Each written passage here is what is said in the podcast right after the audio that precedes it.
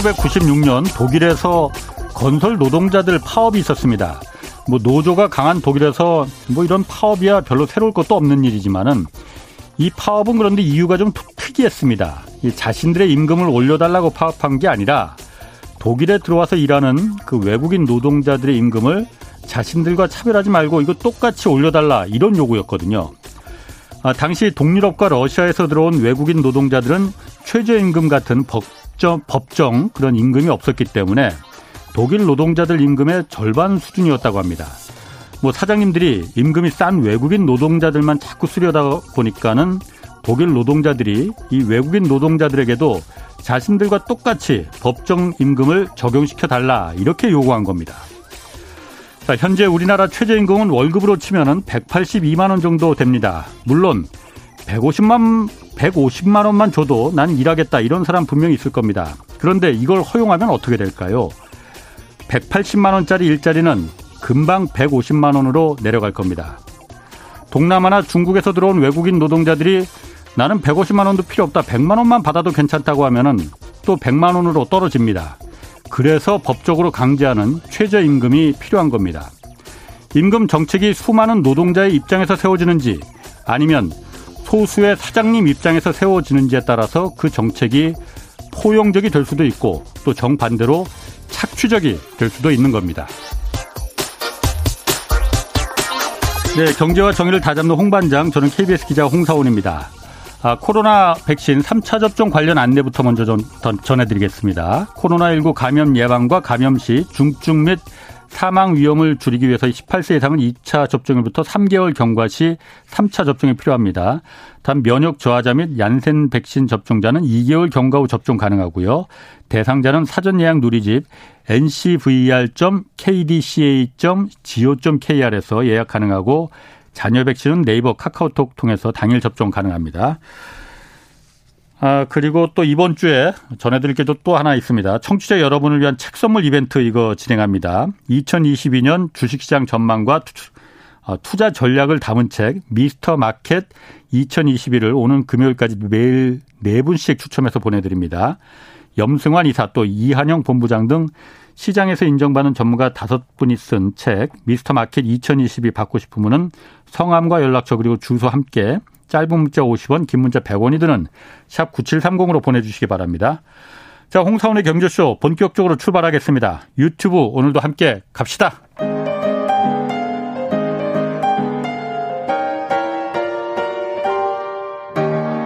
대한민국 최고의 경제 전문가와 함께 합니다. 믿을 만한 정보만 쉽고 정확하게 전해드립니다. 홍사원의 경제쇼. 네, 미국의 지난달 소비자 물가 상승률이 40년 만에 최고치 기록했습니다. 그리고 또 미국 연방준비제도, 미국의 중앙은행이죠. 여기서 통화 정책 어떻게 할지 이제 내일 발표할 예정이라고 합니다. 매우 중요한 발표라고 합니다. 오늘 이 소식 좀 자세히 알아보겠습니다. 오건영 신한은행 부부장 나오셨습니다. 안녕하세요. 네, 안녕하세요. 제가 오건영 부부장 나오실 때마다 고등학교 때 제가 좋아하는 선생님 막 그, 그 기다리는 그런 심장이, 심정이 막 되거든요. 그 정도로 막 설렙니다. 아, 감사합니다. 어. 뭐제 진정성이 좀 전해졌는지 모르겠습니다. 아, 열심히 하겠습니다. 자, 그 미국의 11월 그 소비자 물가 상승률 이거 굉장히 높았잖아요. 네. 근데 오늘 기사 보니까 소비자 물가 상승률뿐만이 아니고 생산자 물가 상승률 이게 또 사상 최고치를 기록했다고 해요. 네. 야, 이거 일단 생산자 물가, 소비자 물가 상승률은 알는 분 많을 거예요. 네. 생산자 물가 상승률은 뭔지 그리고 이게 왜 중요한 건지 좀 결국에는 이제 결국엔 소비자 물가 상승률은 소비자가 물건을 살 때 들어가는 그 물건 자, 물건 가격 자체잖아요. 우리가 예. 만나는 겁니다. 예. 생산자 물가 상승률은 그냥 그냥 이렇게 직관적으로 보시면 될것 어. 같아요. 물건을 생산하는 사람들 입장에서 원료값, 원가라고 그냥 생각을 해주시면 예. 될것 같아요. 그래야 어. 가장 직관적이거든요. 그렇죠. 물론 어. 이제 분류까지 들어가면 복잡해지니까. 어. 예. 그러면 이제 원가가 올라간다는 건데 원가가 예. 올라가게 되면은 예. 기본적으로 계속해서 소비자한테 이걸 갖다 가격을 전가할 수가 있죠. 예, 예. 여기서 이제 중요한 포인트를 하나 어. 말씀드리면 지난 시간에도 나와서 인플레이션 그 자체도 되게 중요하지만 인플레이션 기대라는 것도 되게 그렇죠. 중요하다는 말씀 드렸어요. 어. 방금 전에 이 얘기를 딱 들으셨을 때 궁금증이 딱 하나 생기는 건 예. 이런 거죠. 아니 그러면 원가가 올라간다고 기업들이 예. 소비자한테 전가하면 를 예. 소비자들이 바보냐 이 생각이 딱 드실 수 있거든요. 예, 예. 그걸 왜 사줘? 근데 이게 뭔가 전가라고 하니까 나쁜 뉘앙스가 그렇죠. 자꾸 들어오네. 예, 그러니까 이게 사실 전가라는 표현.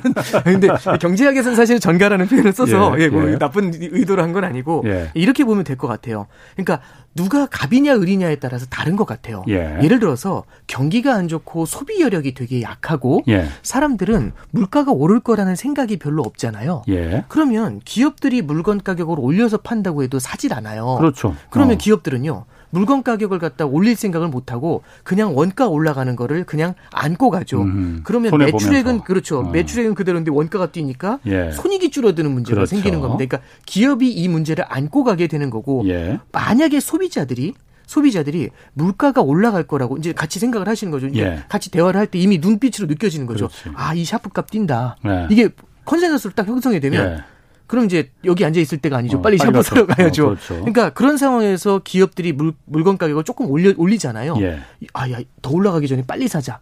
이런 예. 생각이 들 수가 있는 거죠. 예. 그래서 두 가지가 다, 다 중요한데 원가가 올라가게 되면 기업들은 이 물건의 가격 상승분만큼을 소비자 물가로 전가하고 싶어 합니다. 예. 하고 싶다라는 건 기업들의 생각인 건데 소비자가 어느 정도 받아들이느냐가 문제거든요. 네. 근데 만약에 소비자 물가 상승률도 상당 기간 오래 지속이 되면 기대감이 생 기대감이라고 해야 되나요? 이제 음. 생기는 거죠. 아, 오를 것 같네. 물가가 계속 높을 것 같아. 아. 이런 생각이 들게 되는 거죠.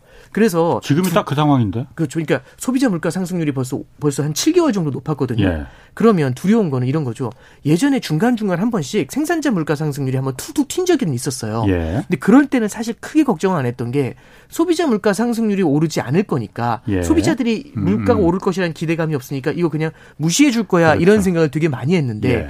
지금 같은 경우는 이걸 그냥 계속 리트머스 시험지처럼 받아들여 버리게 되거든요. 예. 그러면 물가 상승세가 더 이어질 수 있고 현재 높은 소비자 물가 상승세가 계속해서 썰물처럼 밀물처럼 저기 이제 그 그 생산자 물가 음. 상승에서 계속해서 밀려올 수가 있죠. 예. 그래서 이제 오늘 말씀해 주셨던 것처럼 소비자 물가 상승률 자체도 굉장히 높았습니다. 40년 예. 만에 최고치인데 예.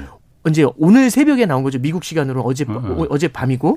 그러니까 오늘도 이제 발표된 그 생산자 물가 상승률도 결국엔 이게 계속해서 꺾이지 않고 올라간다는 거는 결국에는 이제 소비자 물가 상승률 자체가 다음 달에도 계속 고공 비행을 더 이어갈 수 있는 예. 이제 그런 이제 빌미를 제공할 수 있다는지 이렇게 해석할 수가 있겠죠. 원래 생산자 물가 지수가 이렇게 올라가면은 그게 시차를 두고 소비자 물가를 전가를 시킨다. 네. 그러니까 밀어낸다라고 네. 이제 하는 거잖아요. 네, 그렇습니다. 그럼 소비자 물가 지수가 지난주에 지난달에 6.8%였단 말이에요. 네네네. 그래서 40년 만에 최고치라고 했는데 네.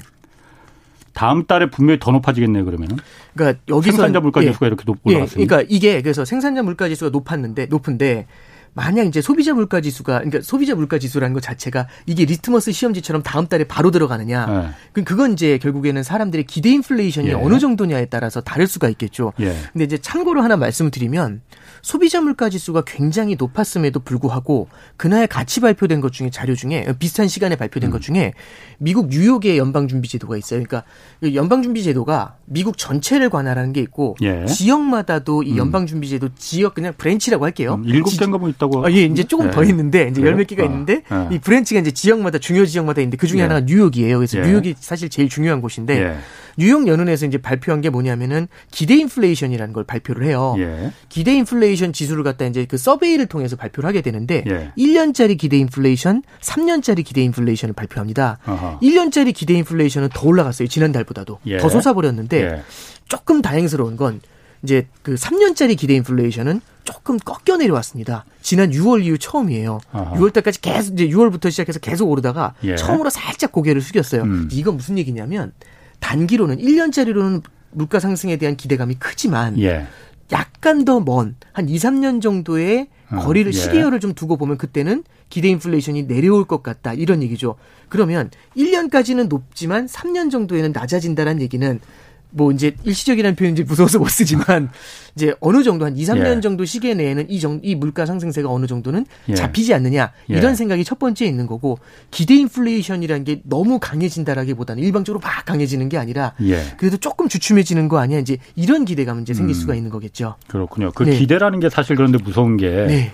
사람들이 그 연방 준비제도 그 통화 정책을 담당하는 그 기관을 전적으로 믿고 신뢰하고 네. 아 저기서 3년 뒤에는 3년 기대 인플레이션을 꺾인데 그러니까 아, 예. 지금부터 그렇게 물건 뭐 당장은 좀 그럴지 몰라도 사재기할 필요까지는 없겠네. 네. 라는 생각이 들 텐데 네. 연방준비제도가 말하신 것처럼 신뢰를 지금 어, 많이 잃어버렸잖아요. 네. 시장에서 예. 그 부분을 믿, 고 있습니까 그러면은? 믿음을 얻기 위해서 정말 노력을 많이 하는 거고 예. 그 겁을 주려고 하는 게 굉장히 큽니다. 이제 예. 되게 중요한 포인트를 짚어주셨는데 많은 분들이 그런 얘기를 하세요. 갑자기 연방준비제도가 예. 올해 상반기만 해도 일시적이라고 얘기하고 예. 진짜 아무 문제 없는 것처럼 얘기를 하다가 왜 예. 갑자기 바뀌었니? 이제 이런 질문들 되게 많이 하세요. 예. 지금 말씀해 주신 게 저는 포인트라고 생각합니다. 올해 초로 한번 돌아가 볼게요. 예. 올해 초에는 연방준비제도는 그들도 경험을 통해서 배우거든요. 예. 경험을 통해서 배워봤는데 사실은 물가 상승세라는 게 예전에도 몇 번 있었어요. 글로벌 금융위기 이후에도 예. 물가가 올라온 적은 있었거든요. 아하. 08년도에도 올라왔고, 예. 11년도에도 올라왔고, 15년도에도 올라왔고, 19년도에도 올라왔었어요. 예. 근데 물가가 오를 때마다 옛날처럼 생각하고 이 물가 상승세가 너무 무서우니까 인플레이션이 너무 강하니까 예. 옛날처럼 생각을 하고 금리를 확 잡아 올리면서 긴축으로 대응을 딱 해버리니까 그냥 싹 사라지면서 근세 디플레이션으로 가버리는 거죠. 네. 그러니까 이런 거예요. 옛날엔 그렇게 강하던 친구가 이제는 무슨 눈사람처럼 건드리니까 쭉 녹아버리는 어, 거죠. 예. 너무 쉽게 사그라드는 겁니다. 예. 그러니까 한 서너 차례 정도의 물가가 올라오는 걸 보면서 걔네들이 금방 소멸되는 걸 보면서 연방준비제도 그런 생각을 한 거죠. 지금 우리가 인플레이션이 무서운 게 아니라 얘 보나마나 눈사람처럼 녹아버리니까 이게 중요한 게 아니라 오히려 코로나 때문에 디플레이션 압력, 예. 저성장 압력이 높은 게 훨씬 더 무서운 거야. 그러니까 연방준비제도가 바라보는 건 두 가지라고 했지 않습니까? 성장과 물가를 바라보는 건데 예. 성장하고 물가가 있습니다. 근데 성장세가 약한데 물가는 올라올 것 같아요. 예. 이러면 이제 그야말로 좀 고민 고민스러운 거거든요. 성장을 바라보면 성장이 약하니까 금리를 낮춰야 되고 예. 물가를 바라보면 물가를 잡기 위해 금리를 올려야 그렇죠. 되는데 예. 그러면 저는 금리를 올리면서 내릴 수는 없잖아요. 그렇죠. 그럼 이게 어. 당황스럽죠. 어. 그러면 첫 번째는 올해 상반기엔 이렇게 대응한 겁니다. 물가 상승에 대해서 과로를 쳐버렸죠. 음. 넌 아니에요. 음, 이거 일시적이에요. 예. 이렇게 표현을 해버린 예. 겁니다. 그래서 무시를 한 거죠. 예. 근데 무시를 하는 모습이 너무 뚜렷하게 나타난 겁니다. 그러니까 음. 이런 거죠. 일시적입니다.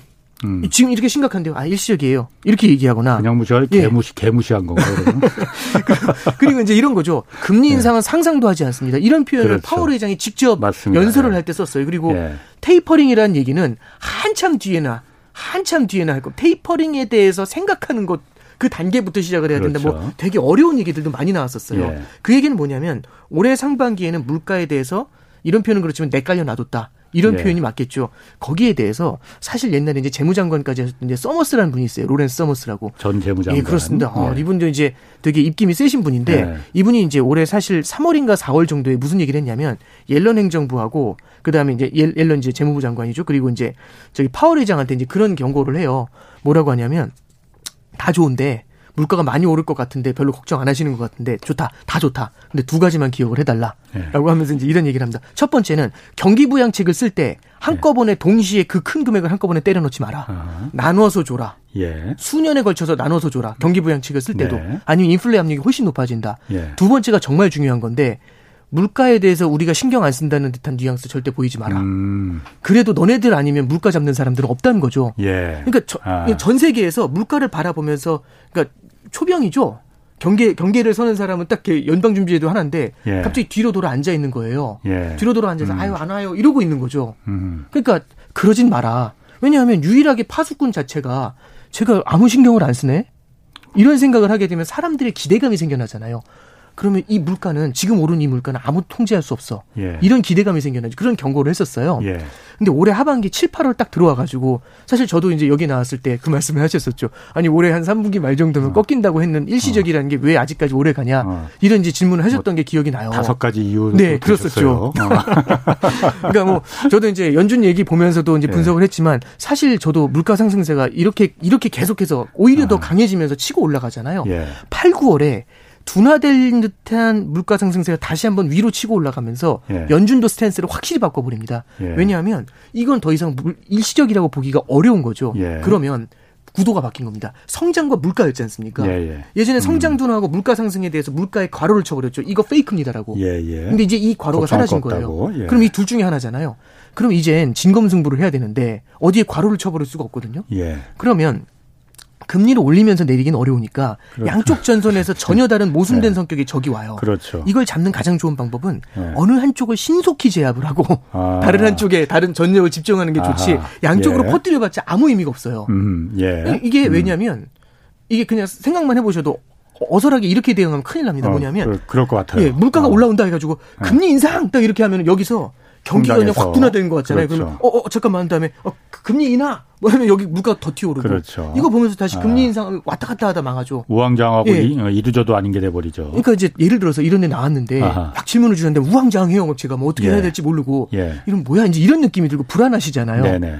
연준이 만약 그런 스탠스를 보이게 되면 모든 사람 불안해합니다. 예. 그럼 이거 물가 잡겠어? 이 생각이 들면 양쪽 다 잡을 수가 없는 문제가 생기죠. 예, 예. 그래서 어느 한쪽을 타격하는 게 맞는데 음. 일단 제가 말씀드렸던 것처럼 신속하게 어느 한쪽을 제압할 수 있어야 되잖아요. 예. 그래서 저성장을 제압해 보는 겁니다. 근데 저성장을 딱 보니까 이미 글로벌 금융위기 이후에 10년 예. 이상 여태까지 싸워온 거거든요. 그렇죠. 예. 그러니까 여긴 들어갔다 하면 일단 참호전이에요. 장기전 가는 거죠 무조건. 어. 이건 답이 없는 거죠. 그리고 예. 또 하나는 뭐냐면 여기랑 싸우려면 예. 지금 금리가 제로지 않습니까? 예. 더 낮춰야 되는데 낮출 금리는 그렇지. 없으면 예, 예. 이례적인 정책을 써야 돼요. 일반 무기가 아니라 이례적인 정책을 어허. 써야 되죠. 그러니까 여태까지 쓰지 않아서 양적 완화를 더 강화한다거나 예. 이런 걸 막 써야 되거든요. 그러면 물가가 여기서 창궐하는데 이례적인 정책으로 여기를 쏘면 여기가 더 커져 버리겠죠. 그러니까 장기전인데다가 카드가 별로 없는 겁니다. 이쪽으로는. 아. 그럼 이쪽을 딱 돌아봤더니 물론 생각보다는 탄탄해도 예. 아 요거는 이제 이런 느낌이죠. 예전에 몇 번 상대해봤고 이제 막 이제 올라오려고 하는 거니까 예. 이거는 그래도 좀 잡아볼 수 있지 않겠어? 물가는. 그리고 예 음. 그리고 두 번째는 카드는 많죠. 그렇죠. 금리가 0이잖아요. 그렇죠. 올릴 금리는 어. 얼마든지 있고 테이퍼링 땡길 것도 있고 그렇죠. 나중에 말씀드리겠지만 대차대조표도 줄일 수가 있고 예. 카드가 정말 많아요. 예. 그리고 그렇게 카드로 해서 금리를 올려놓잖아요. 예. 올려놓은 금리는 나중에 저성장과 싸울 때 낮출 수 있는 금리의 카드가 생겨요. 실탄이 된다 이거죠. 예, 그렇죠. 실탄이 생기는 음. 거죠. 그러면 어느 쪽을 선택을 할까? 그러면 제일 처음 선택하는 거는 물가를 제압하는 게 되게 중요합니다. 예. 기대 인플레이션이 형성이 돼 버릴 때까지. 예. 그 기대 인플레이션이 형성이 되면 지난번에 이제 제가 허리도 한번 말씀드렸지만 고질병이 돼 버리는 거거든요. 예, 예. 고질병이 되면 얘는 얘랑 계속 싸우는 중간에 또 쳐들어왔습니다. 이렇게 되거든요. 음. 계속 무슨 저기 단골 손님처럼 찾아와가지고 괴롭히는 거잖아요. 그러니까 이렇게 되면 안 되거든요. 그래서 고질병이 되기 전에 기대 인플레이션이 형성이 되기 전에 신속히 제압을 하려고 예. 스탠스를 확 바꾸게 되죠. 아. 그러면 사람의 기대라는 건 예. 어디까지나 기대는 허상이지 않습니까 하나에 예, 예. 사람들의 예상을 뒤집어 버리려면 가장 좋은 방법은 그 예상보다 예상을 계속 조금씩 조금씩 깨뜨려 나가는 게 되게 포인트가 되는 것 같아요. 예, 예. 큰 충격을 안 주면서도 예상을 깨뜨려 버린다는 예. 건 예를 들어 올해 초에는 어떻게 했냐면 돈을 더 달라고 했는데 연준에서는 더 줄 것처럼 얘기하다 안 줬습니다. 그리고 중간에 이제 말씀드렸었지만은 테이퍼링은 내년 초 정도를 연준은 예상을 하고 있다라는 말씀을 드렸었고 예. 연준도 이제 그런 표현들을 많이 썼었는데 음, 음. 실제 11월에 시행을 해버렸죠. 예, 예. 약간 예. 더 빠르죠. 아하. 그리고 연준이 테이퍼링을 실행을 할 때 무슨 얘기가 나왔냐면 내년 6월이면 끝난다. 내년 6월에 끝난다라는 예. 얘기가 있었거든요. 예. 근데 그거 요번에 이제 FMC 때 아마 나오겠지만 조금 땡겨서 음. 내년 3, 4월 정도 종료가 될 것 같아요. 네. 그죠? 그러니까 예. 6월에 끝난다고 하면 그것도 조금 앞으로 앞으로 땡기죠. 예. 그리고 원래는 올해 초만 해도 2024년에 금리 인상한다 이런 얘기 하다가 그렇죠. 올해 중반 되니까 2023년으로 슬쩍 앞으로 와요. 예. 그리고 올해 7, 8월이 되니까 내년에도 한 번 이런 얘기가 나왔어요. 내년, 내년 말 정도. 음, 예. 그러다 지금은 내년에 두 번 얘기까지 나옵니다. 예. 뭐냐면 시장이 예. 이 분위기를 보면서 조금씩 조금씩 소화를 하고 있잖아요. 예. 그럼 그때마다 조금씩 그 기대보다 한 걸음씩 앞서가요. 일부러 그러는 거예요, 그럼 그거는? 그러니까 연준이 일부러 뭐 그거 갖다 프레임워크를 만들어내는 건 아닌데 예. 이제 시장이 얘기를 딱 하고 있으면 이 기대감을 갖다 조금씩 조금씩 깨뜨리려는 예. 음. 그런 형태의 코멘트를 매파들이 계속해서 보여주고 있는 겁니다. 그러면 시장에서는 물가도 워낙 세게 나오는 데다가 연준이 하고 있는 표현들을 보니까 심상치 않은데 이런 생각을 계속하잖아요. 예. 그러면 한 번이 아니라 두 번도 예. 두 번이 아니라 세 번도 어. 이제 이렇게 생각이 조금씩 조금씩 바뀌어가는 음. 겁니다. 안할줄 아는데 할 수도 있겠네 예, 그렇죠. 하고 이제 그 예. 준비를 한다 이거죠. 예, 그러면 이렇게 되는 거 이렇게 되는 겁니다. 제가 이제 예를 들어서 허리가 되게 아팠어요. 예. 예, 근데 이걸 그냥 내깔려 놔둡니다. 왜냐하면 예. 옛날에는 한 2년에 한 번씩 아팠는데 열흘만 있으면 낫거든요. 아하, 그럼 예. 이제 허리를 그래서 치료도 안 하고 있었는데 아하. 이번에는 안 낫는 거예요. 한 20일 가요. 예. 근데 이제 기자님이 이제 조언을 해주는 거죠. 가만 놔두면 큰일 난다고 고질병 된다고 어. 절대 그런 옛날 생각하지 말라고 그 얘기 예. 하시는 거죠. 그래서 병원을 다니기 시작을 합니다. 예. 그러면 낫겠죠. 예. 그러니까 뭐냐면 고질병이 되기 전에 해결을 해야 되잖아요. 아. 그래서 이제 연준이 그냥 이렇게 뒤돌아서 음. 보초병이 뒤돌아 앉아가지고 예. 아유 걱정하지 마세요 이러다가 이젠 딱 앞으로 서가지고 이렇게 들고서 보고 있는 거죠. 아. 자 보시라고 잘 보고 물가를. 있다고. 예. 그러니까 음. 사람들한테 지금 계속해서 그 모습을 보여주려는 겁니다. 보여... 시장의 기대를 계속 깨뜨려 나가는 거죠. 물가를 우리가 확실히 컨트롤할 수 있다라는 걸 네. 보여준다 이거죠. 신뢰가 들어올 때까지 아. 신뢰가 들어오면 기대 인플레이션이 깨져버리겠죠. 음. 지금 그러니까 부부장님 네. 말씀하는 거는 연준에서는 어쨌든 물가도 관리를 해야 되고 네. 성장도 관리를 네, 해야 그렇습니다. 되는데 두 개가 상반된 거니까 네. 처음에는 성장을 좀 우리는 고용과 성장을 좀 중시해야 네, 돼. 네. 물가는 걱정 없어 그렇습니다. 했는데 네. 지금 보니까는 물가가 너무 막 올라가니까 네. 물가가 인플레이션보다 더 무서운 게 사람들이 심리, 그렇습니다. 기대 네. 인플레이션이 더 무섭다는 거잖아요. 네, 그렇습니다. 네, 네, 기대 인플레이션 이제 막 싹 틀려고 하니까 야 이거 싹 트면은 진짜 큰일 난다. 그러니 성장은 놔두고 다시 이 산이 아닌갑다. 저 산으로 가서 기대 인플레이션부터 먼저 확 죽이고 네, 그렇습니다. 그다음에 다시 성장을 가도 된다. 네. 이 스탠스로 바꿨다는 거죠. 네, 그렇습니다. 일도 그, 중요하지만 허리도 아. 일단 치료해 놓고 가자 이거죠. 제가 그 리, 그 진짜 위기라는 거는 리더가 우왕좌왕할 때 네. 진짜 위기가 오는 거거든요. 네. 리더가 확실한 방향을 나를 따르라, 나를 믿고 네. 따르라 해서 할 때는 이제 위기가 그렇게 큰 위기가 안 오는데 네. 리더가 우왕좌왕하면은 그런 모습을 보면은 시장에서 그 모습을 보면서 진짜 위기를 갖는 거잖아요. 네, 그렇습니다. 부부장님이 보시기에는 네. 연준이 지금 확실한 리더십을 갖고 있는 겁니까 아니면 우왕좌왕하고 있는 겁니까? 그러니까 이게 있어요. 어. 이제 과거부터도 이제 보면은 예. 이제 조금 어려운 말씀으로 들어가지만 예. 연준이 이제 해왔던 정책들을 보면 굉장히 저 영어로는 비나인 니글렉트라고 해요. 비나인이 이제 굉장히 관대한. 예. 그다음 니글렉트가 이제 무시 이런 얘기거든요. 그러니까 예. 한국말로 해서 그럼 관대한 어. 무시 이런 건데 그러니까 거의 신경을 안 써버리는 그런 예. 모습들을 되게 많이 보이다가 예. 한번 이슈로 잡잖아요. 예. 그럼 굉장히 집착하는 듯이 달라붙을 때가 있어요. 예. 그러니까 계속 신경을 안쓸때 갑자기 확 달라붙어가지고 막 밀어 제끼는 거죠. 예. 그러니까 지금은 기대 인플레이션에 대해서는 확고하게 그런 모습들을 보여주고 있고, 음. 그럼 사람들은 방금 전에 제가 말씀드렸던 것처럼 연준을 봤었던 사람들은 아 저분은 평소에는 비나인 니글렉트지만 음. 관대한 무시지만 한 번 한다면 제대로 하는 사람이야. 음. 이런 기대감을 계속 만들어내겠죠. 예. 그래서 제가 음. 아까 서두에 기대 인플레이션 3년짜리가 꺾여내려왔다는 말씀을 예, 좀 예. 드렸었잖아요. 예, 예. 저는 연준에서 이런 스탠스를 보이는 거하고 무관하지는 않다고 보고 아. 있습니다. 아직까지는 조금 그 의미 있는 정도의 꺾임은 아니지만 이런 것들이 이어지게 됐었을 때는 70년대식의 막 10년짜리 거대한 인플레이션 여기에 대해서는 완벽한 차단이 가능하지 않을까 음. 그렇게 생각을 하고 있습니다. 그렇군요. 자 그런데 또 하나 이상한 게 있습니다. 그 소비자 물가가 이렇게 역대급수를 막 치솟는데 네. 그런데도 불구하고 미국 증시는 계속 오르거든요. 이거는 어떻게 해석을 해야 돼요? 그러니까 뭐 그 소비자 물가 지수가 발표됐던 날은 미국 증시가 오른 게 맞고요. 예. 오늘 새벽에 이제 그 생산자 물가 지수가 발표됐는데 이제 거기에선 좀 꺾여 내려왔어요. 예. 그러니까 주식 시장이라는 건 물론 제가 주식의 전문가는 아니지만 물가 말고도 여러 가지 요인들이 첫 번째 작용을 한다라는 게 첫 번째고요. 예. 그 요인들을 제가 뭐 말씀드리긴 어렵겠지만 음. 두 번째는 뭐냐면 금융시장은 기본적으로 미래를 프라이싱합니다. 그러니까 기대를 반영을 해요. 예. 그러면 뭐가 있냐면 예상을 하는 거죠. 아. 물가 지수가 어느 정도 나올지 대충 예상을 했을 거예요. 예. 근데 그 예상했던 수준으로 나오게 되면은 금융시장 아 그거는 뭐 음. 그러니까 높을 걸 예상을 한 거죠. 예, 예. 높을 걸 예상했는데 그 정도 수준이면 아. 오케이 이러고 지나가는 그럼 다른 예, 걸 예. 보는 거죠. 네. 근데 만약에 예상했던 것보다 물가가 높게 나왔다. 그러면 이제 깜짝 깜짝 이거 이거 심각한데 이런 거죠. 아. 그래서 실제로 소비자 물가 지수가 6.8% 정도 올라갈 거라고 예상을 했었어요. 시장 예상치가. 근데 아. 거기에 부 부합하는 수준으로 나왔었고요. 예. 또 하나는 그러니까 그날 그 이제 소비자 물가 지수가 발표되기 전날 그 바이든 대통령이 이제 무슨 얘기를 하냐면 이런 얘기를 합니다.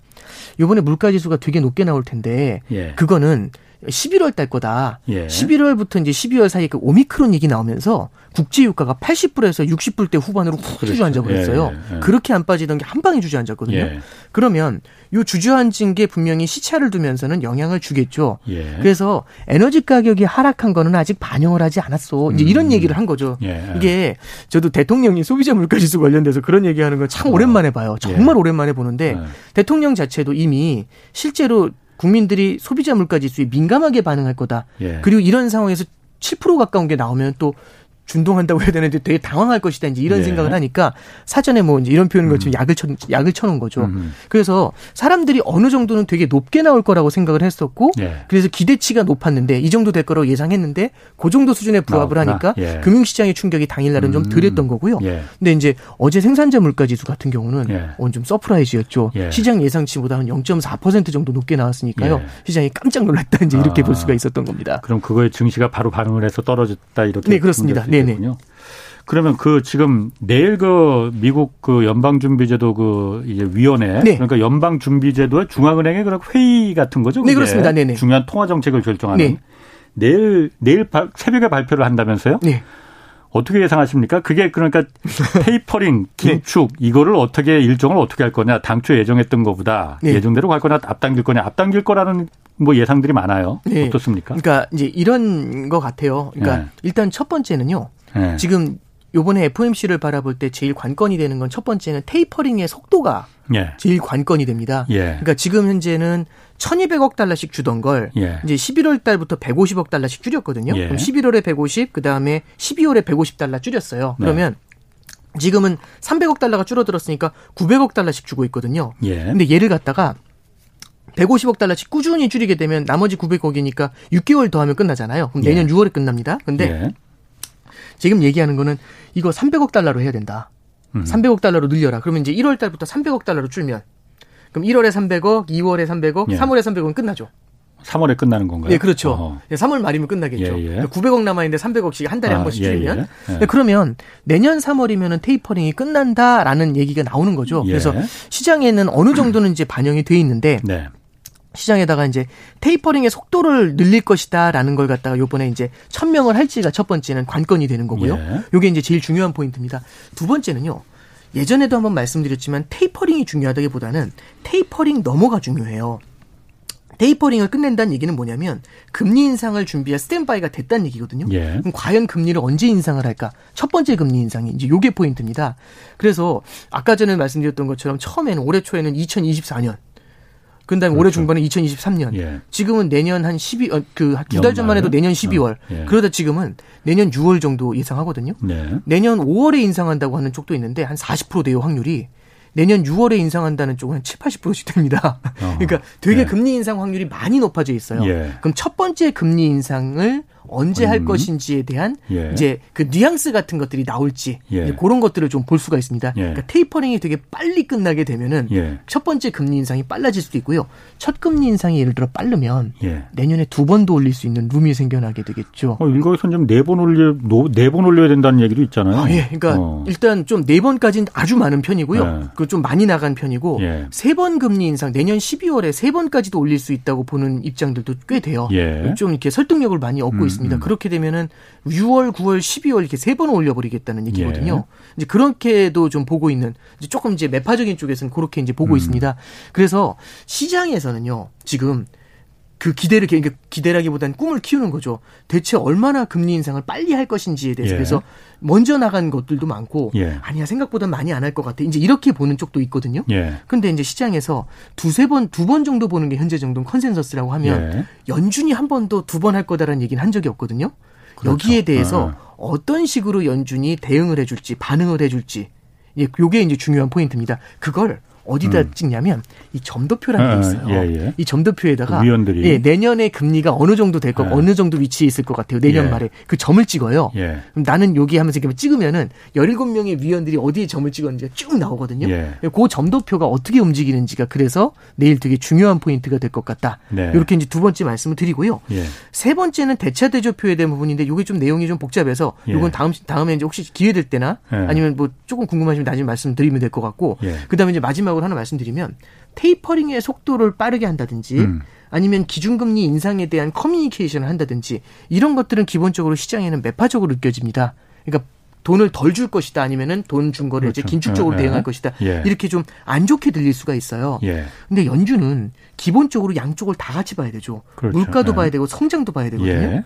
그러면 때리면서도 예. 때리면서도 뭐 이렇게 이제 어루만져 주는 뭔가 있어야 달래고. 되는데 예, 그렇죠. 예. 그럼 거기에 관련된 코멘트를 어떤 식으로 줄지도 되게 중요한 포인트가 될 것 같아요.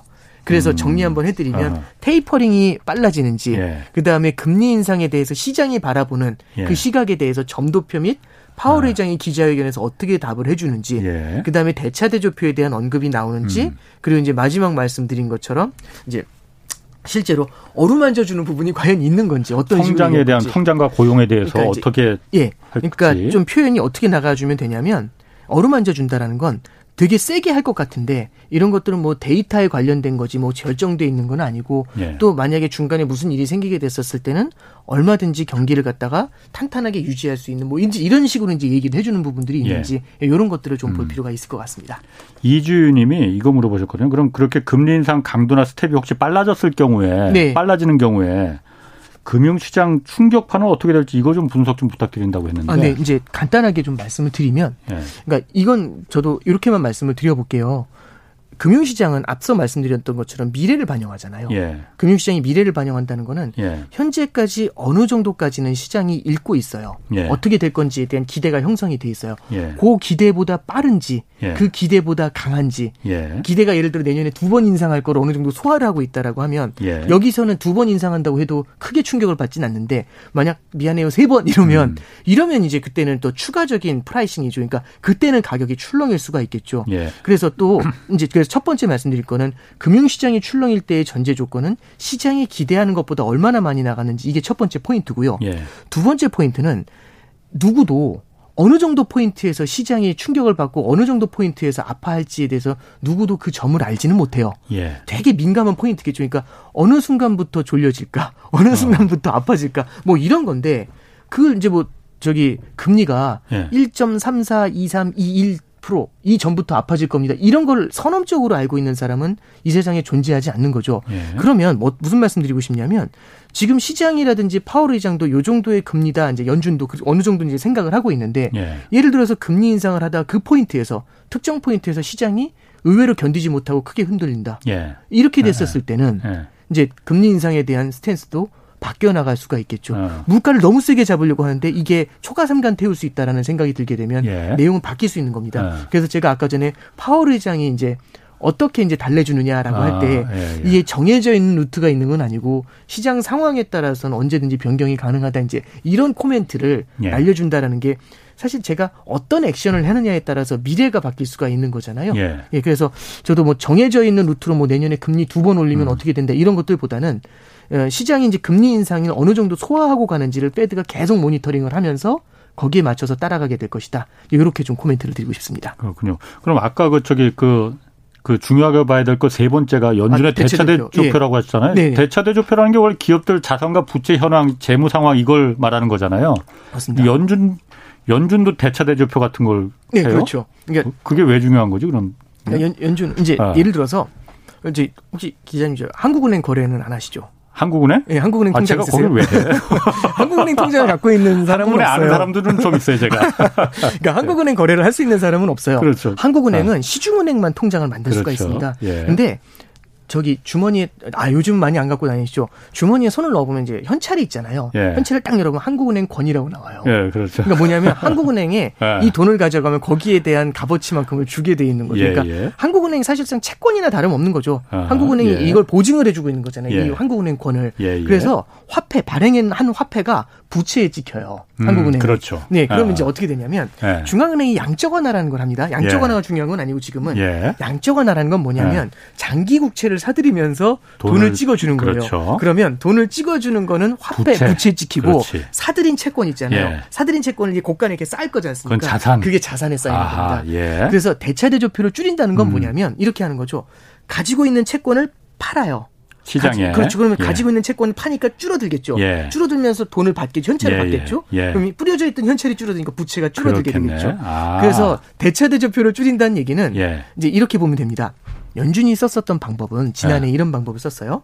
제일 처음에는 기준금리를 0%까지 인하했습니다. 예. 기준금리를 0%까지 인하했는데도 답이 안 나오니까 장기 국채를 사들이면서 돈을 뿌렸죠. 예. 이게 양적 완화예요. 예. 양적 완화를 시행을 했어요. 그래서 아직까지도 1,200억 달러씩 뿌리고 있어요. 예. 그럼 얘를 갖다 되돌리는 방법은 간단합니다. 첫 번째는 양적 완화 뿌리고 있는 거 먼저 줄여야죠. 돈을 주면서 회수하는 건 안 되니까 예. 먼저 주고 있는 1,200억 달러를 줄입니다. 그걸 우리는 어려운 말로 테이퍼링이다라고 얘기하고 있는 거고 음, 예, 예. 그 테이퍼링의 아. 속도가 빨라진다는 얘기죠. 예. 테이퍼링으로 해가지고 양적 완화를 이제 더 더 주진 않아요. 예. 그러면 그 다음에는 금리 인상을 할 수가 있죠. 예. 금리 인상을 하는데 이때 금리 인상도 하고 어느 정도 시장이 경제가 좀 어느 정도 돌아섰다라고 생각이 되잖아요. 예. 그럼 뭘 할 수 있냐면 사 너무 많이 사들이면서 너무 많이 풀었던 돈을 사들였던 걸 팔면서 대차 대조표를 음, 줄이면서 음, 음. 시중에 있는 돈을 빨아들이는 거죠. 예, 예. 금리 인상으로도 빨아들이고 예. 팔면서도 빨아들이니까 예. 대차 대조표에 대한 언급이 나올 수도 있다라는 예. 얘기를 하는 겁니다. 이 대차 대조표까지 언급을 해버리잖아요. 예. 그러면 이런 거죠. 시장은 테이퍼링도 지금 부담스러운데 테이퍼링이 예. 빨라진 것도 아 그럼 금리 인상하는 거야 근데 어. 대체 대조표를 막 얘기하고 계시는 거죠. 예. 아, 이러면 이제 부담스러울 수 있죠. 어. 그러니까 왜냐하면 이제 또 다른 카드까지 온갖 긴축에 대한 얘기를 이제 종합 선물 세트처럼 가져오면 예. 주사 한 대 맞는 것도 부, 좀 불편한데 막 여러 개를 갖고 와가지고 어. 종합 세트로 뭐 보여주니까 이런 것들이 이제 시장에는 조금 부담을 줄 수 있는 요인이 되죠. 그럼 그 연방 준비 제도가 야, 우리가 지금 그 자산에 비해서 부채가 그러니까 뿌린 돈이 너무 많이 네, 찍어냈으니 그렇죠. 부채가 너무 많아서 이거 좀 대차대 좁혀 좀 우리 좀 이거 좀 좁혀야 될 것 같아. 네, 그렇죠. 말을 하면은 네. 굉장한 긴축에 들어가는구나. 이렇게 시장이 받아들인다는 거예요. 그러니까 이게 어마어마하게 강력한 긴축이다. 이런 표현은 사실은 왜냐하면 예를 들어 팔 때도 줄일 때도 예. 어느 속도로 줄이느냐도 되게 중요한 포인트거든요. 예. 그래서 실제로 줄인 적이 있어요. 언제 줄였냐면 그 2013년도에 테이퍼링을 선언하고 예. 실제 테이퍼링은 14년도에 끝냈습니다. 예. 그다음에 첫 금리 인상이 15년 12월에 있었어요. 예. 두 번째 금리 인상이 16년 12월에 있었어요. 예. 그리고 17년 3월에 시, 금리 인상 한 번 더 하고 17년 6월에 금리 인상 한 번 더 하고 예. 17년 9월 달부터 양적 긴축에 들어갑니다. 예. 양적 완화는 돈을 뿌려주는 거죠. 채권을 사면서 음. 예. 양적 긴축은 채권을 팔면서 자금을 빨아들이는 거야. 대차 대조표를 줄였던 게 17년도 9월 달부터 19년도 예. 3월 달까지 줄인 적이 있어요. 예. 요게 양적 긴축 프로그램입니다. 그때 아. 금리 인상하고 그다음에 이 양적 긴축 두 개를 같이 가져갔었죠. 예. 근데 이 양적 긴축까지 같이 하려면 예. 전제 조건이 있어야 돼요. 뭐냐면 이걸 견딜 정도로 강한가. 이걸 봐요. 음. 경제가 이걸 견딜 정도로 음. 탄탄한가. 음. 예. 이걸 봐요. 예. 왜냐하면 더블로 때리는 거잖아요. 그렇죠. 금리 인상으로 예, 예. 때리면서 양적 긴축으로 때리니까 그 정도로 괜찮은가를 봐요. 예. 그래가지고 이제 두 개를 같이 진행을 했었던 음. 거죠. 그래서 음. 이제 17년도 같은 경우는 전 세계 경제가 되게 좀 탄탄하게 강했었던 예. 예, 그런 때였습니다. 그래서 양적 긴축 같은 경우도 17년도처럼 금리 예. 인상을 한 다음에 한동안 시간이 지나야 시작을 했었는데 예. 만약에 이번에 이제 이런 거죠. 물가 상승세를 기대를 갖다 확실히 꺾어버리려면 예. 겁이라도 줘야 돼. 겁이라도 음. 줘야 돼. 그러면 대차 대조표라는 이제 다른 무기까지도 같이 이렇게 음. 싹 이제 한번 싹싹 꺼내서 보는 거죠. 이렇게 아하. 보고 있으면 예. 그래서 진짜 진짜 쏘진 않더라도 아 이런 어. 것도 막 보면서 이러고 있으면 어. 일단 시장이 기대 인플레이션이 겁을 내겠죠. 아, 그런 게뭐 진짜 거죠. 먹혀 들어요 그러면은? 어, 실제로 예. 구두로 경고를 하는 경우도 되게 많아요. 어. 직접 때릴 수가 없을 때는 겁을 예. 주는 경우들도 있죠. 그래서 어.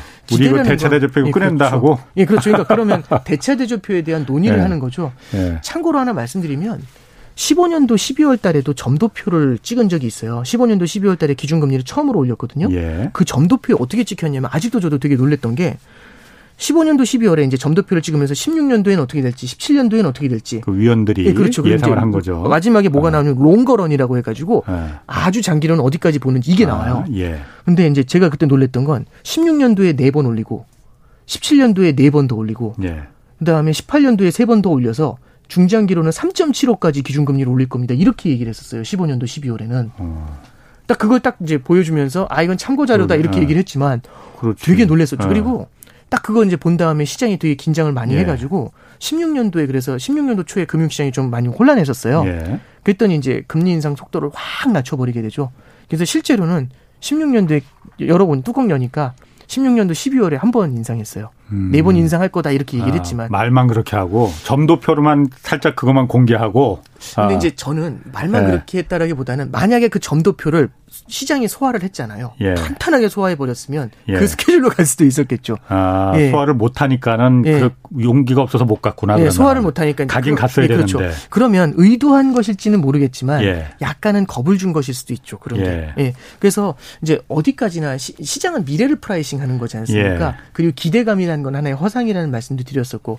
그럼 지금 어떤 정책을 쓰느냐 그리고 그 정책에 대한 스탠스가 어떠느냐. 예. 그걸 이제 시장이 만약에 음. 인식을 인지를 하게 된다면 거기에 따라서 그 기대감들이 바뀌어 나갈 수가 있겠죠. 음. 우리 이제 그런 것들을 좀 볼 필요가 있는 겁니다. 아, 이거 재밌습니다. 그 또 한 가지 그러면은 중국 같은 경우에 지금 아, 예. 그 지급 준비를 낮췄잖아요. 네. 은행들이 그러니까 그 이 정도는 대출하지 말고 이거는 은행에서 갖고 있어야 돼. 그 돈을. 네. 이거 갖다 좀 낮춰주면은 그만큼 돈을 더 시장에 풀 수 있으니까. 네, 그렇습니다. 네. 경기를 부양하는 쪽으로 간다는 거잖아요. 네, 돈을 푼다는 거잖아. 네, 네, 그렇습니다. 미국도 그렇고 한국도 그렇고 지금 뭐 긴축으로 지금 준비를 하고 있는데 네. 중국은 이렇게 오히려 거꾸로 돈을 경기 부양 쪽으로 간다는 게 네.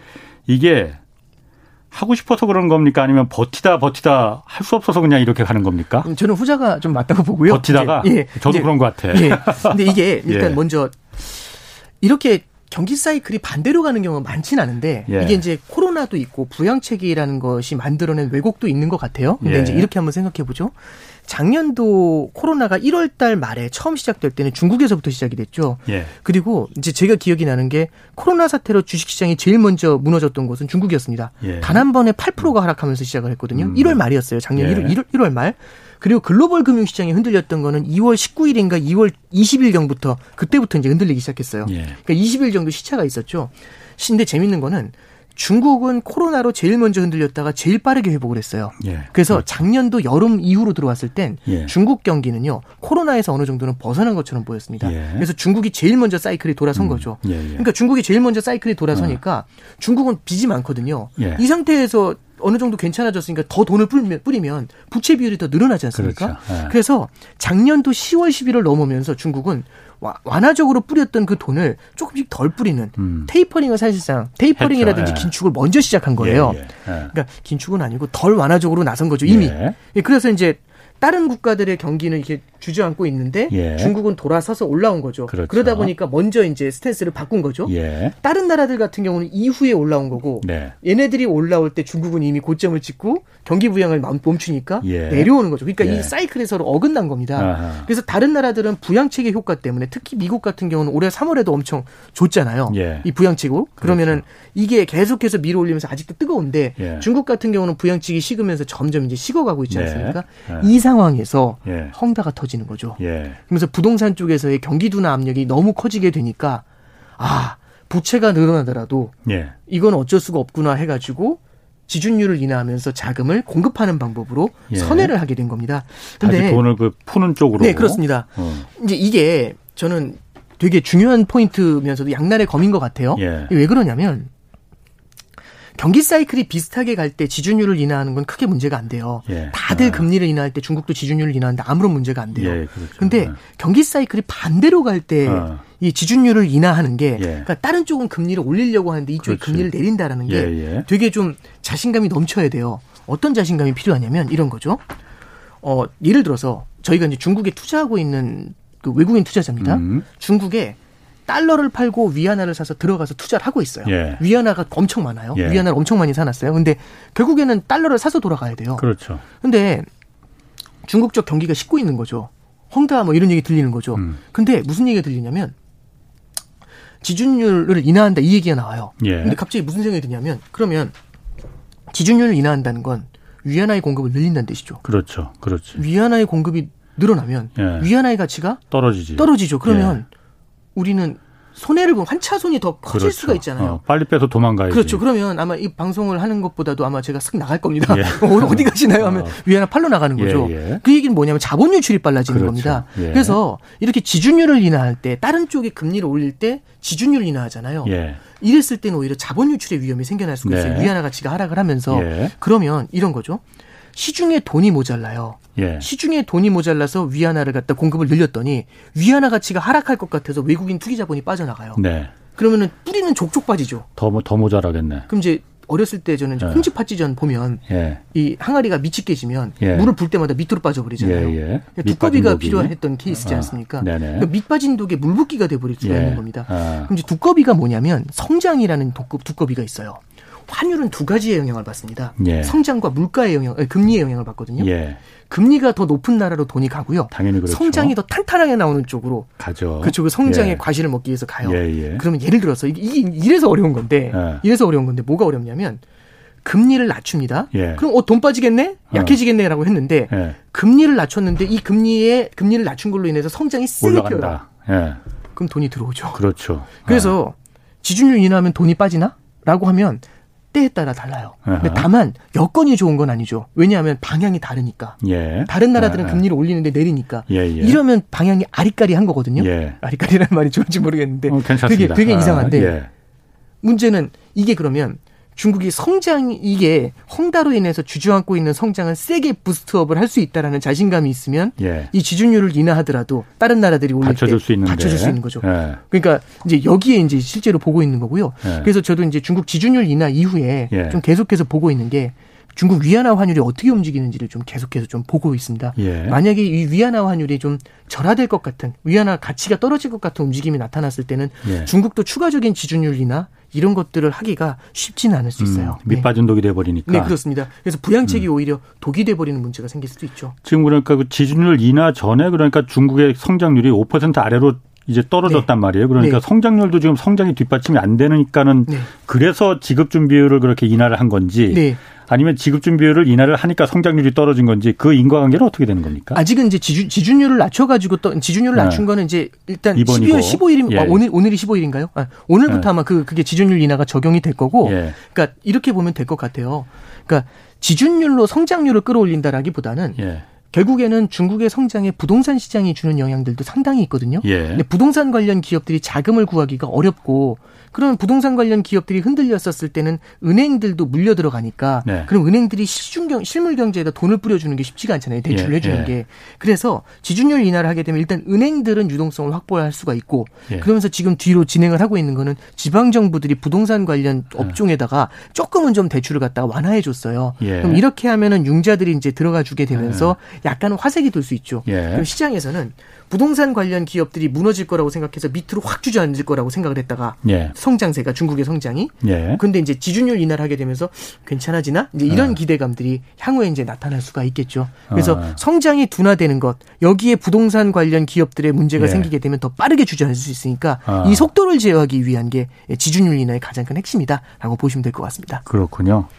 아, 참, 이 중국이 어떻게 될지 참 아주 흥미진진해요.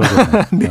그래서 네. 저희가 내일 내일이죠 전병서 소장님 아, 예. 나오시는 게 그래서 내일 아. 한번 자세히 한번 좀 물어보려고요. 아, 저도 꼭 시청해 보겠습니다. 예. 그 이제 올해 얼마 남지 않았어요. 이제 그 2022년 내년에 네. 글로벌 경제의 그 화두는 좀 뭐가 될지 네. 또 어떤 전략으로 좀 대비해야 될지 네. 그거 좀 한번 좀 그 insight를 좀 전해 주시죠. 저는 첫 번째는요. 예. 이제 작년하고 올해 상반기 같은 경우는 결국에는 저기 이제 전 세계의 경기 부양이 이어져 왔었어요. 예. 그러면 이제 어렸을 때 이제 자전거를 탔던 거에 비유를 해드리면 예. 아버지가 자전거 뒤를 잡아주셨던 거죠. 어허. 딱 예. 잡고 있으면 전 별짓을 그렇지. 다 해도 되잖아요. 예, 안 예. 넘어지니까. 아. 근데 이제 이런 일이 생기는 겁니다. 아버지 출근을 하셔야 되는 거죠. 예. 출근을 하셔야 아. 되면 잡아주실 수가 없잖아요. 예, 예. 그럼 고개를 하기가 좀 쉽지가 않습니다.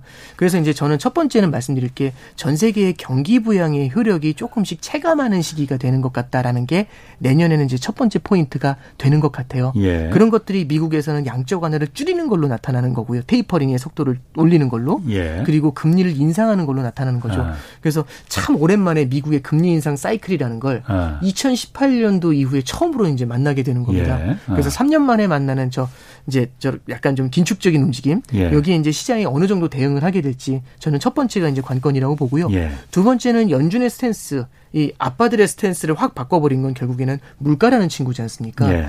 근데 이 물가라는 친구하고 디플레이션, 그러니까 인플레이션과 디플레이션이 지금 공존을 하는 것 같아요. 그러니까 어느 한 경계선을 넘어가면 예. 얇은 경계선 하나를 넘어가게 아. 되면 인플레이션, 거대한 인플레이션이고 예. 이 경계선을 다시 넘어오게 되면 강력한 디플레이션인 거죠. 음. 이게 두 가지가 같이 공존합니다. 그러면 하나의 경계를 두고 냉온탄을 반복할 수가 있거든요. 예. 그러면 이 냉온탕 어디도 안 들어가려면 이 사이를 어. 아슬아슬하게 고개를 잘해야 되거든요.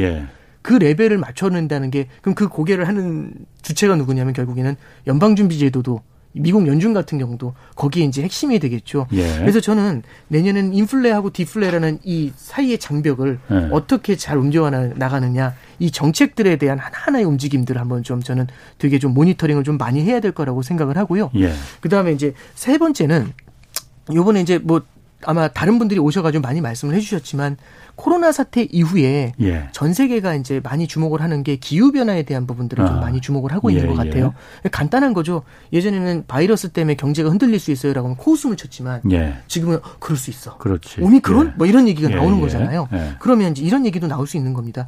허리케인 때문에 예상하지 못한 경제의 충격이 나타날 수 있어. 그러니까 뭐 자라 보고 뭐 소뚜껑 보고 음. 이런 느낌도 들 수가 있지만 네. 예, 실제로 저희가 ESG가 조금 더 부각이 됐었던 음. 이유는 이런 데 있는 거라고 생각을 합니다. 음. 그러면 기후 변화에 대한 부분들이 올해도 영향을 많이 줬거든요. 그렇죠. 허리케인 네. 아이다도 네. 그렇고 그러면 이제 내년에도 이런 부분들이 간헐적으로 어떻게 네. 영향을 주는지도 좀 봐야 되지 않을까 싶습니다. 예. 아이고 정말 그 좋아하는 고등학교 선생님 오늘 또 보내야 되네 이제.